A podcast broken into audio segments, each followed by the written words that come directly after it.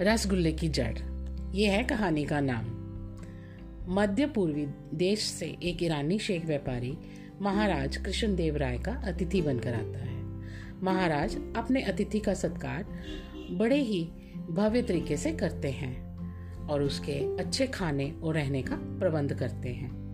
साथ ही कई अन्य सुविधाएँ भी प्रदान करते हैं। एक दिन भोजन पर महाराज का रसोईया शेख व्यापारी के लिए रसगुल्ले बनाकर लाता है। व्यापारी कहता है कि उसे रसगुल्ले नहीं खाने हैं, पर हो सके तो उन्हें रसगुल्ले की जड़ में क्या है ये बताएँ। रसोईया सोच में पड़ जाता है और अवसर आने पर महाराज कृष्ण देव राय को व्यापारी की मांग बताता है।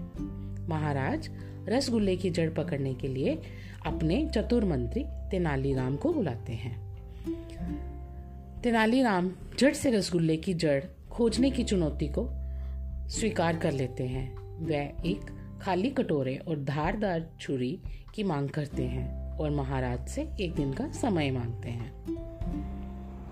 अगले दिन रसगुल्ले की जड़ के टुकड़ों से भरे कटोरे को मलमल से ढके कपड़े में लाकर राज दरबार में बैठे ईरानी शेख व्यापारी को देते हैं और उसे कपड़ा हटाकर रसगुल्ले की जड़ देखने को कहते हैं।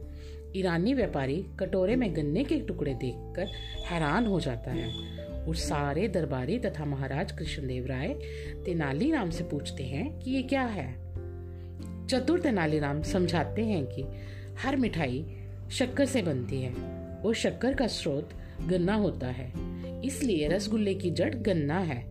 तेनालीराम के इस गणित से सारे दरबारी ईरानी व्यापारी और महाराज कृष्ण देव राय प्रफुल्लित होकर हंस पड़ते हैं और तेनालीराम के तर्क से सहमत भी होते हैं।